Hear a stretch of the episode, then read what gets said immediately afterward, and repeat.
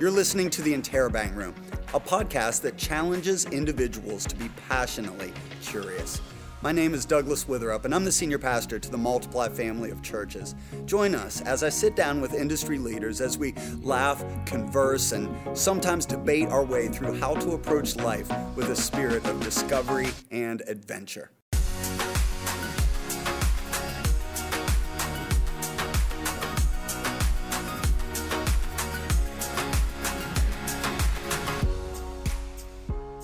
Hey, welcome to the Interrobang Room. I'm your host, Doug Witherup. So excited today to have Corey Gaston joining us. Corey is the Dean of Students at CFA Academy. He's a band director, music director, husband, father, author, uh, basically all the titles, and a, a dear friend for 15 plus years of me. Corey, thanks so much for joining us today. Thanks for having me. I appreciate it.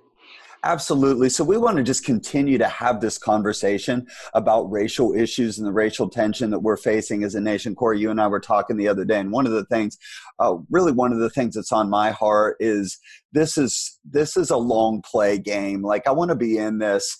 Um, just speaking, putting my pastor hat on, like I want to be in this for the long play to see the needle move forward. And I know uh, that is beyond your heart as well. You had, and so I want I want to uh, catch our listeners up on a little bit of your story. You've been actively working to have these conversations and to bring healing, to bring unity um, in this area, really for years. Yes, and sir. it started with a word that that the the Lord kind of dropped in your spirit called proximity. Proximity. Can you uh, tell our listeners a little bit about that story? Where did that come from? Yes, sir sir. So in 2017, the um, the church was asked to pray, seek God for a word from the Lord for you know for us for that year individually.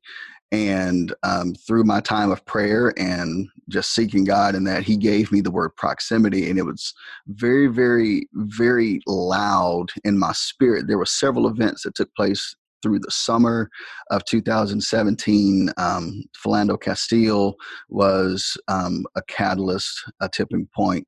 Um, those events while unique to that year, are not unique to the narrative of right. our history uh, as a country, and even more so my personal involvement um, I've been attuned to these events for years, but it wasn't until we were, you know, given guidance to ask God, you know, what He would have us do and uh, give us some insight in, in, in relation to a word that proximity became a thing and was birthed um, in my spirit and my heart. And it comes from Ephesians chapter 3. Um, Paul is talking to uh, redeemed Gentiles and redeemed Jews, and that are living together in this new thing, this new body. I think we all know about the story of of Paul encouraging, you know, there's no Greek, no Jew, no Gentile, no male, no female, no free, no slave. We understand that part, but long yeah. before he gets there, he articulates much in the end of chapter 2 of Ephesians into verse 10 of chapter 3 of Ephesians, and he is giving them this glimpse into this revelation that's been revealed by the Spirit of God. And it is telling them that the reason that the message of the gospel is so important to reconcile them one to another is to show God's glory on the earth to the watching world. Wow. And so they were not living together, they were living um, together under the same message, but not living together under the same unity that the message affords. Wow. And so that present unity, that testimony of unity to the watching world that would otherwise look at them and say, hey, these guys hate each other. Why are they living amongst each other? Why are they giving their daughters hands in marriage to someone whom they would consider to be unclean? Why are they loving one another? Why are they eating together? Why are they being seen in public together? And the message that they could share would be because of the message of Jesus. And so that is extremely powerful. And I've read it before before and it has eluded me in the past and i never saw it until we were asked to pray and seek god's guidance on that thing for our lives in 2017 Wow. And so, this idea, let me continue to just back up. Before you got that word proximity and before you started engaging this work eh, in a more focused and, and deliberate way, you were living this. You yes, were sir. living this long before. This is your personal story. Can yes, you sir. share just uh, a little bit about your story with with your wife and your kids? Absolutely. So, for those of you that may not attend CFA Church, um, my wife does not look like me. She looks a lot more like Pastor Doug, um, and my kids look like a, a, good mixing of the two of us. And they are caramel brown, and um, we've been married for 18 years, and um, we have lived this without the articulation of the language. Yeah um, for the entirety of that of, of our lives together. And of course, um, I'm 41, and so for 41 years, I've lived uh, some semblance of this. Um, being a, a, veteran from the United States Marine Corps, um, living around people that are different than myself um, has been a way of life my entire life. And um, when I got saved in Japan, I was around again people that did not look like me, um, people that did not have the same cultural background or cultural expressions as myself. Even though I was around many other Americans, I was surrounded by the Okinawans. And it was a unique perspective for me to see the expression of God's body, you know, that way in 1998 when I received, uh, you know, salvation. And this has been a, a, heart cry, a passion to educate and to uh, illuminate my experiences as a human in this world and my experiences as a person who bears brown skin. Um, just to be able to share that with others through Christ's love and Christ's grace is extremely important. And so, my family's testimony, our four children's testimony, uh, the beautiful um, things that we have seen through relationships within our family, um, overcoming some serious biases and discriminations, um, has been really, really wonderful to watch and to see God's hand through it all. And so, that was long before I had the language uh, of what proximity was, but looking back over the years, that's exactly what made the difference. So living life together with people, you know, doing yeah. those things, you know. Yeah. So so what would you say to somebody that would say um, something something like this? Hey, during this time, like the racial injustice, it it angers me, it upsets me. They've searched their heart. They would say, I I don't feel like there's a racial bone in my body. I i have relationship with people of all colors or i worship uh, in a church with people of, of multiple races. But but that if they were one of the th- the things that you asked in in your book i believe proximity was um, maybe make a list of your top 10 friends or the top 10 people that are closest to you. And do they all look the same. So so, what would you say to somebody that is there that is saying something like, "But I want to take the next step"? How how just practically like what does that look like? How do I go from um, being coworkers to really like uh, having having a more of a robust relationship and a closer relationship, and then asking asking some deeper questions of like, how was it growing up for you? How was your experience and that sort of thing? What how do how do people take those next steps? So the answer to that question could be twofold. Um, indulge me for a moment to be a little nerdy. Yeah. It's where I live. Um, you, so you won't have any objection for me in that. Good. I, I, I figured I wouldn't. So the so the first part of the statement is the individual, right? So individually, I believe that most people see themselves not as a part of the whole. Mm. Um, I am an individual, and the things that I do can only affect me, um, my sphere of influence, my family, um, I'm not that way. And so we tend to indemnify ourselves from a larger system of things. Um, and so individually, whereas we may not live and breathe the things that we see, there are things that are part of the larger collective that we um, can't overlook.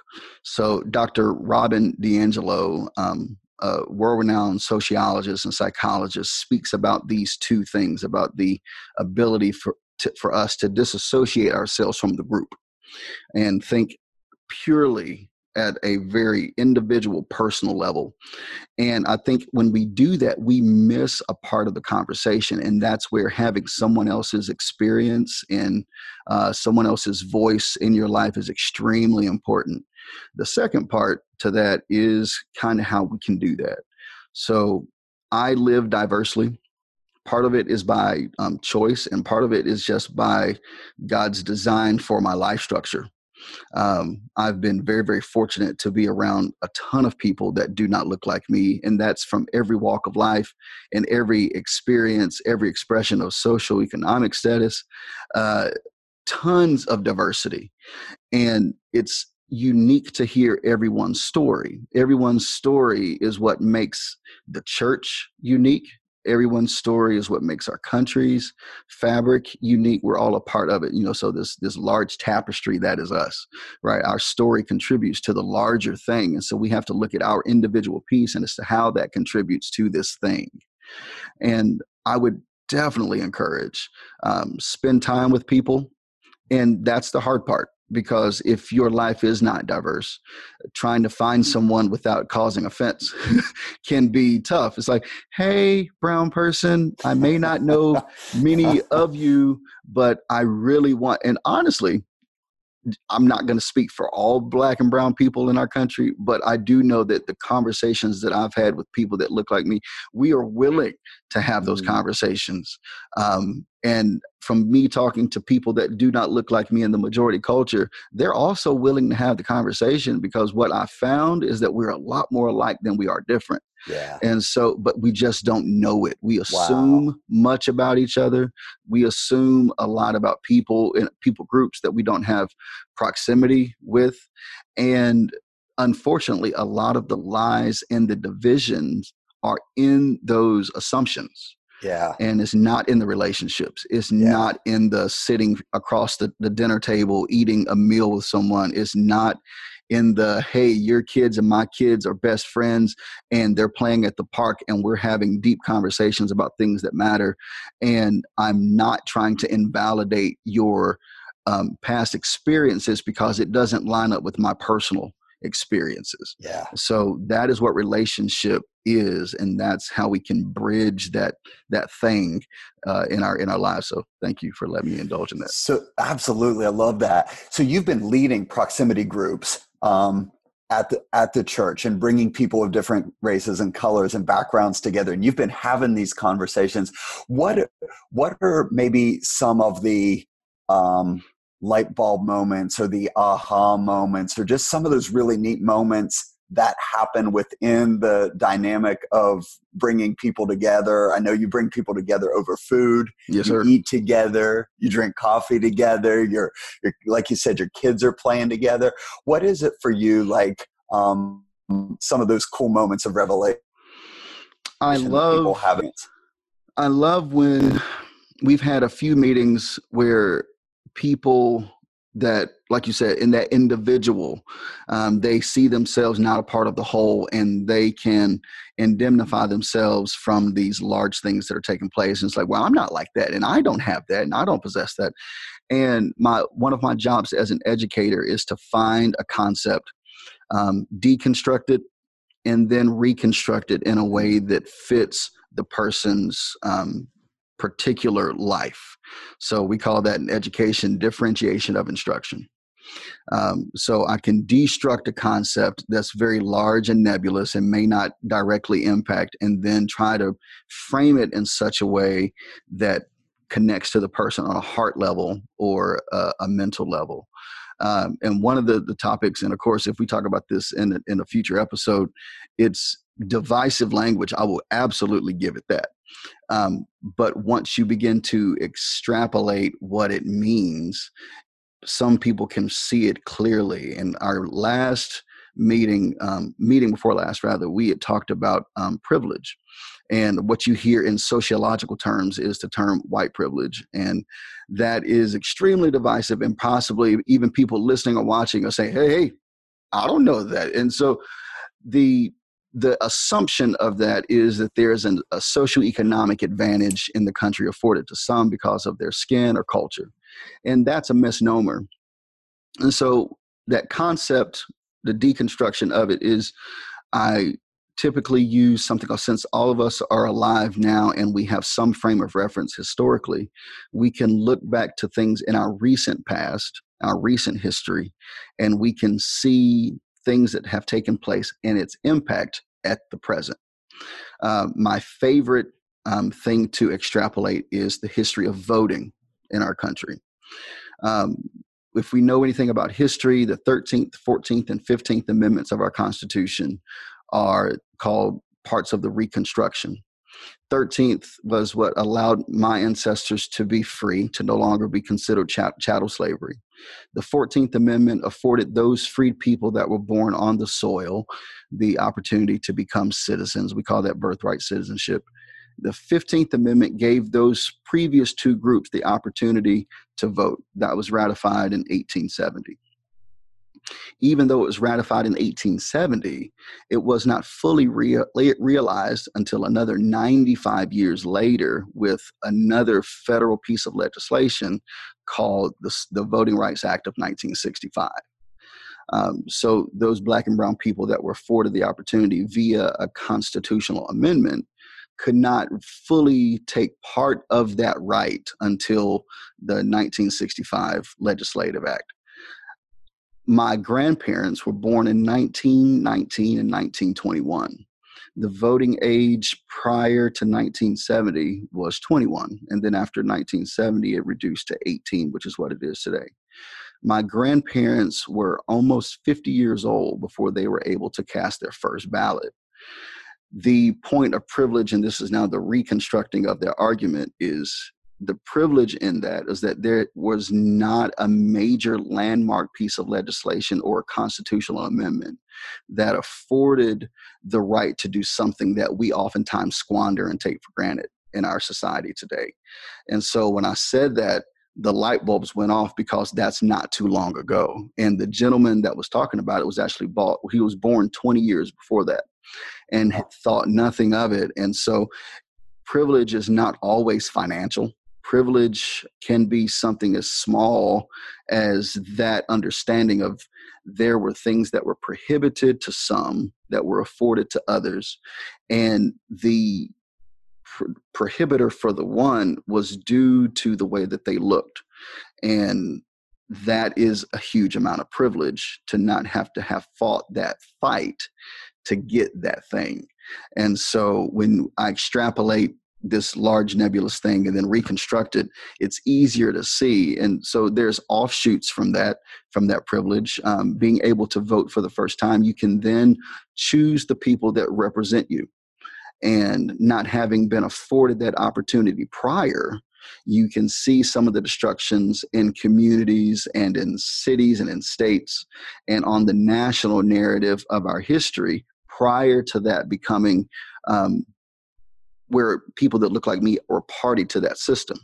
And so that is something that is really, really important. And so once you can see that and you can see how that impacts today, it's like, well, that was 1965. It's like, yes. But imagine the amount of head start of being able to choose your elected officials and being able to choose people that represent you um, at a local and national level. Having that um, representation for, by, and of the people is extremely important. That's a bedrock bedrock of our of our country, and so having that access is is incredibly um, important. And so that is a point of privilege that he did not see prior to that that question, but it was extremely powerful to see that come on. There was some some tears shed and some some some apologies and repentance. Even he even though he had nothing to do with it, yeah. he then saw that his individual um, indemnity did not indemnify him from this collective whole. Yeah. And that is that's what's really cool. I love how you're walking through this just te- teaching and as an as an educator because that's part of who you are you are you are an educator um, as an educator when you're with the next generation and when you're teaching them do you have hope much oh man the the conversations that give me the most life are the ones with my current graduates and students that are you know coming up behind behind them Um, they don't live the way that we lived. They don't live the way that our parents lived, and they really don't live the way that our grandparents lived. Um, we are so not in the 50s and the 40s with that generation.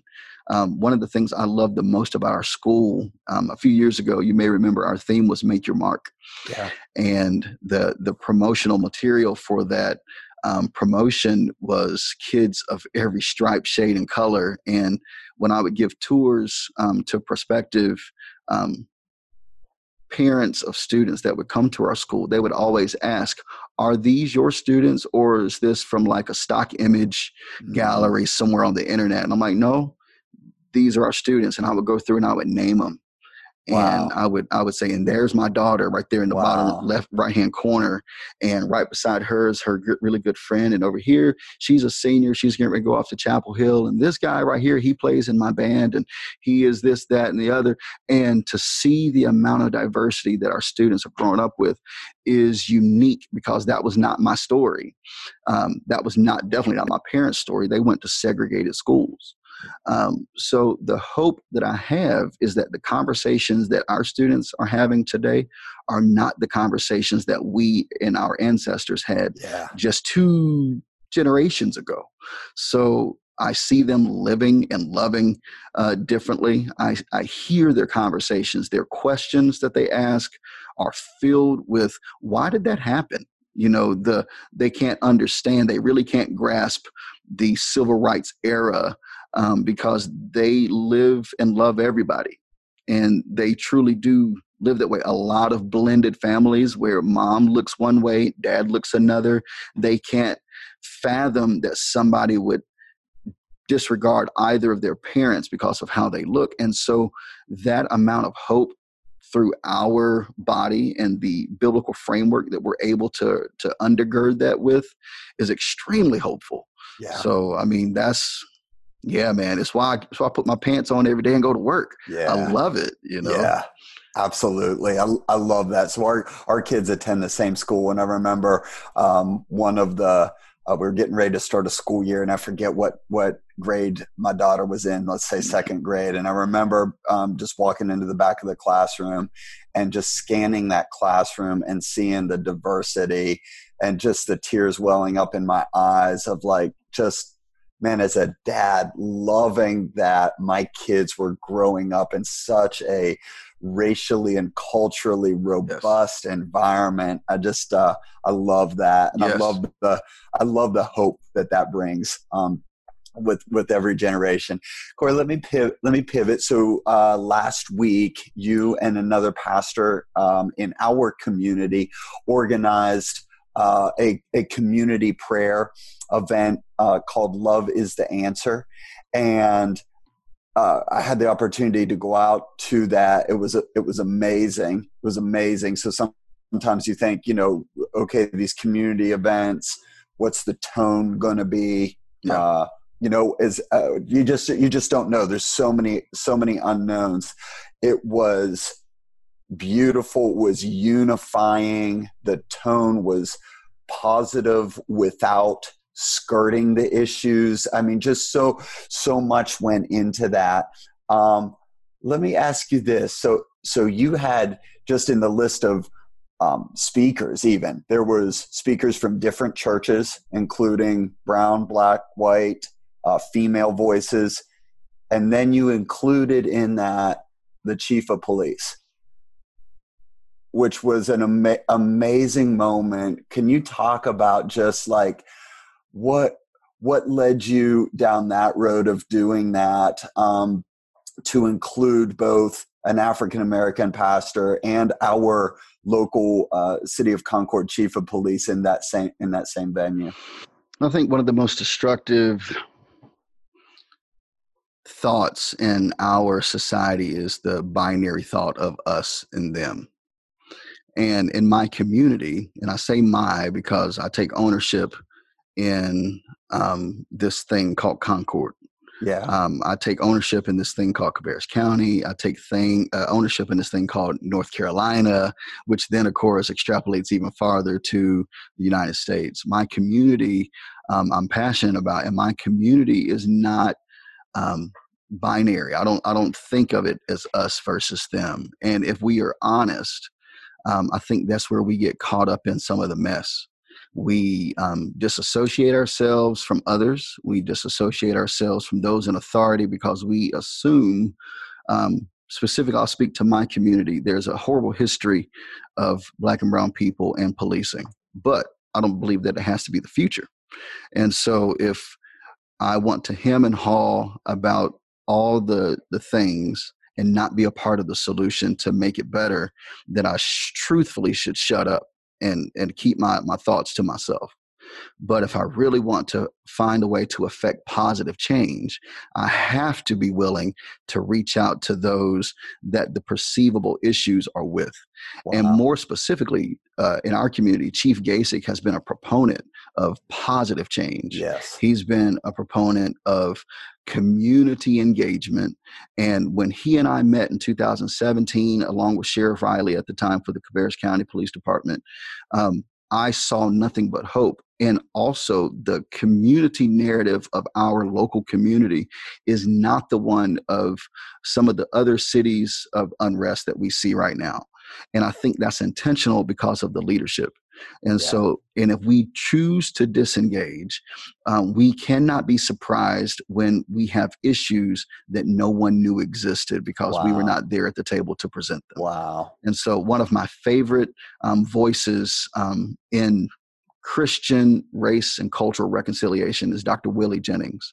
And he is emphatic about people being invested in their communities because he considers that to be a deep moral issue.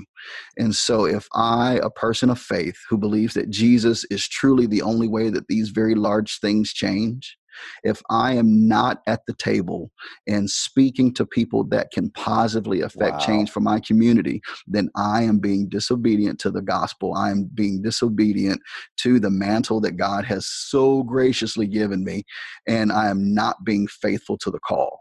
And so, for that reason, engaging with people that are different genders, different colors, different socioeconomic status, different line of work, at, if we strip all of that away, we are still part of the same human body, and our expression locally is part of my responsibility. So, if we wish to be changed, I must be party to the solution, and I got to do that. So that's that's why. I, I just I just had jotted that down before you even said that, Corey, and, and I just want to commend you because I think one of the things that I see in you is deep local change. And and if it doesn't work local then it doesn't work right? Like if the gospel doesn't work in my family then it doesn't work. If it doesn't work in my church my school my community. And so um, i love that idea of affecting local change because we can only touch what we can touch and our uh, uh, but but we can touch. All of us have all of us have that local context um, when when you were speaking at this event, you mentioned that the context which we're living in today is obviously different than the 1950s.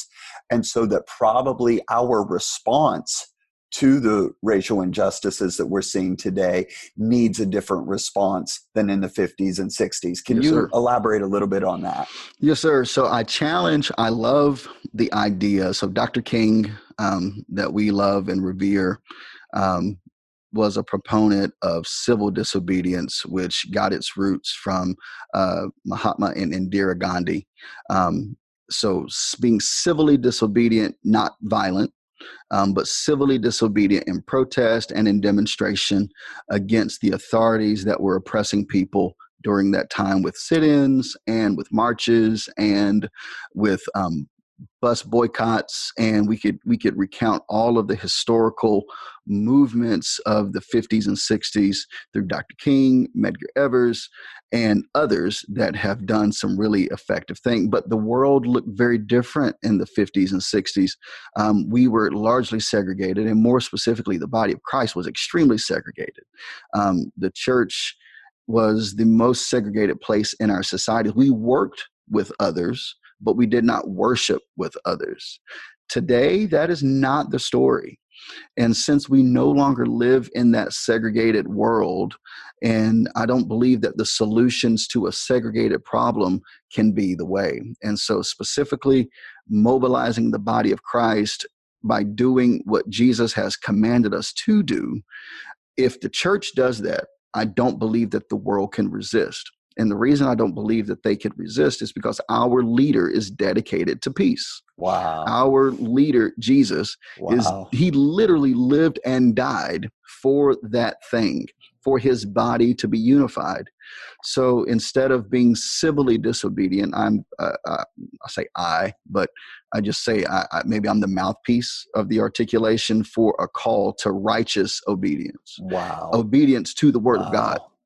And so, if we do what God has commanded us to do in such a way that He commanded us to do it, how can that not affect change? I mean, the message of the gospel is already proof positive. Yeah. Here are you and I. We don't look the same. We don't have the same upbringing, brother. I'm a deep South raised guy. You're from Western Pennsylvania. Uh, I mean, you're a Yinzer man you know? And i and i'm and i'm a country kid from the south. Our experiences are drastically different but here is the gospel bringing yeah. us together for positive and effective change to, to to be a witness to this world in our communities in our in our body in such a way. And so if we can do that and live righteously obedient to god's word how can we not affect change? Absolutely. Absolutely. I love i love the way you're thinking corey. I love the way that you're that you're changing the narrative, that you're using language intentionally, uh, because that's powerful. Language shapes culture, Amen. and just that idea from from new wineskins, right? Civil civil disobedience was used for that era. What could righteous obedience to our common leader of Jesus. What could that look like? I love how, again, I just love how solution oriented and hope filled this is without without ignoring the problem. Absolutely. But but saying no we're going to we're going to work through solutions so again corey gaston uh, dean of students husband father author he's a doctoral student uh, uh, on his way to his, his doctoral degree um, the book is proximity so I'll, I'll finish with this. Um, you would release this book probably a year, a year or so ago, and when I first got my copy, um, it was a thin book and mm-hmm. so I, I remember sitting down in my office chair and say, just having a little bit of time in the afternoon and thinking, man, I'm gonna, I'm gonna knock this out. I'm gonna read through this book. And I got, I got about a page and a half through the book, and I put, and I put it down, not because I was done with it, because it was asking some heart searching questions, and I thought, oh, this is not a quick read. No it's not a quick read. And and it is a powerful you tell your story through this book um, you ask some questions that are such wonderfully soul revealing questions but not in a way that is offensive or finger pointing um, so all of that to say I would highly recommend that to our listeners if they if they want to. This is a great resource um, if pastors are listening, this is a great resource to use as a small group discussion guide. We do the we have proximity tribes, proximity groups in in our church, and we use this material as Corey leads these groups. We um, this would be great to walk your kids through uh, to begin discussions with people of other colors. So, uh, if our listeners want a copy of the, that book, what's the best way for them to access that?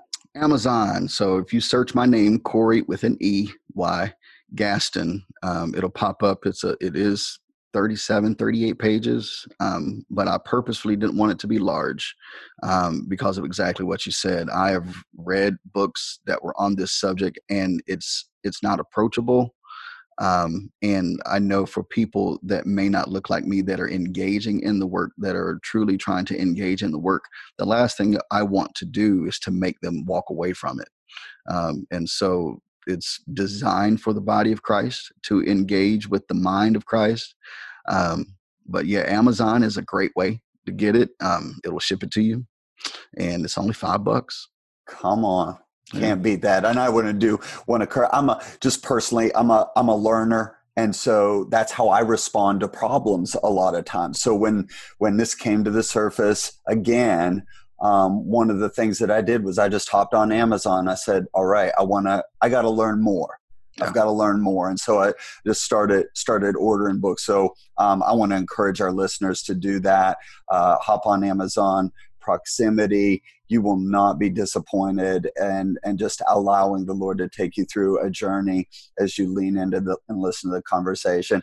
Corey gaston um, thank you so much for your time. Appreciate you my brother. It's an it's an honor to to i've said this to you in a text but i can say it to you now. It's an honor to stand with you uh, shoulder to shoulder and i appreciate i appreciate all the work that you're doing. Likewise my brother man. I much appreciate the opportunity. This has been awesome Fantastic. This is the Interrobang Room. Thanks so much. We just continue to urge our listeners to live lives of passionate curiosity and discovery. Learn, lean in, learn, and listen through this season.